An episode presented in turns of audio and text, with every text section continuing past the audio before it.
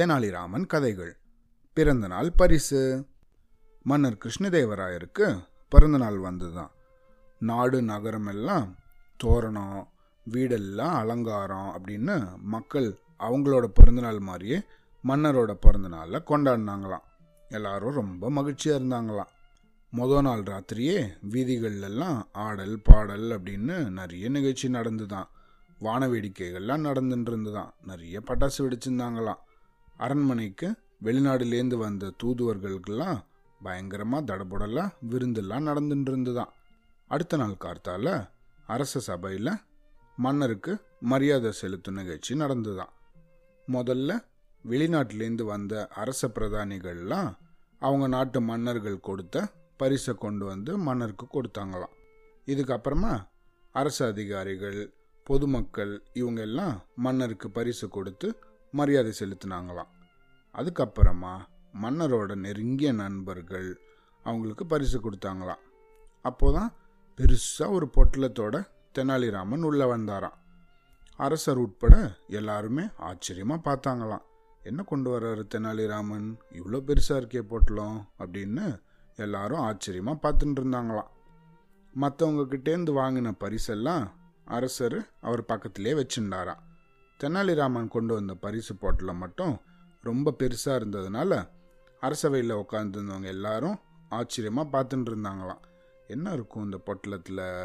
என்ன கொண்டு வந்திருப்பார் தெனாலிராமன்? அப்படின்னு எல்லாரும் ஆவலாக பார்த்துட்டு இருந்தாங்களாம் அந்த பொட்டலத்தை. இதெல்லாம் கவனிச்சுட்டு இருந்த மன்னர் சரி பொட்டலத்தை திறந்து பார்க்கலாம் அப்படிங்கிறதுக்காக தெனாலிராமன் கொண்டு வந்த பொட்டலத்தை திறக்கும்படி மன்னர் சொன்னாராம். தெனாலிராமனும் தயக்கம் இல்லாமல் அவர் கொண்டு வந்த பொட்டலத்தை திறக்க ஆரம்பித்தாராம் பொறுமையாக பிரிச்சுட்டே இருந்தாராம். பிரிக்க பிரிக்க தாழை மடல்கள் அந்த மடலில் தான் பொட்டலம் கட்டியிருந்தாங்களாம். இந்த தாழை மடல்லாம் கால் கீழே விழுந்துட்டே இருந்துதான். ஆனால் பரிசு பொருள் என்னன்னு தெரியவே இல்லையா? அதனால் எல்லாரும் ரொம்ப ஆச்சரியமாக பார்த்துட்டே இருந்தாங்களாம். கடைசியில் ஒரு சின்ன பொட்டலம் வந்துதான். அந்த பொட்டலத்தை பிரித்து பார்த்தா அதில் நல்லா பழுத்து காஞ்சிருந்த ஒரு புளியம்பழம் இருந்துதான். அவையில் இருந்தவங்க எல்லாம் கேலியாக சிரித்தாங்களாம் அரசர் எல்லாருக்கும் கையை காமிச்சு சிரிப்பு நிறுத்துங்க போதும் அப்படின்னு சொல்லி எல்லாரையும் உட்கார வச்சாங்களாம். சிரிப்பு சத்தம் அடங்கினதுக்கப்புறம் மன்னர் சொன்னாராம் தெனாலிராமன் கொடுத்த பரிசு சின்னதாக இருக்கலாம். ஆனால் அதுக்கு அவர் கொடுக்க போகும் விளக்கம் பெருசாக இருக்கலாம் தானே? அப்படின்னு அவையில் இருந்த எல்லாரையும் பார்த்து சொல்லிட்டு தெனாலிராமன் பக்கம் திரும்பி ராமா இந்த சின்ன பொருளை ஏன் தேர்ந்தெடுத்த? இதற்கு காரணம் என்ன? அப்படின்னு கேட்டாராம்.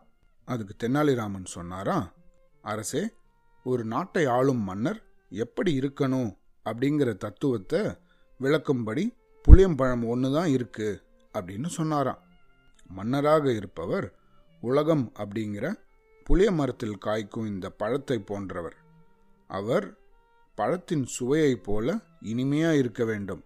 அதே நேரத்தில் ஆசாபாசம் அப்படிங்கிற இந்த புளியம்பழத்தோட ஓட்டில் ஒட்டாமையும் இருக்க வேண்டும் அப்படிங்கிறத விளக்குறதுக்கு தான் இந்த புளியம்பழத்தை பரிசாக கொண்டு வந்தேன்.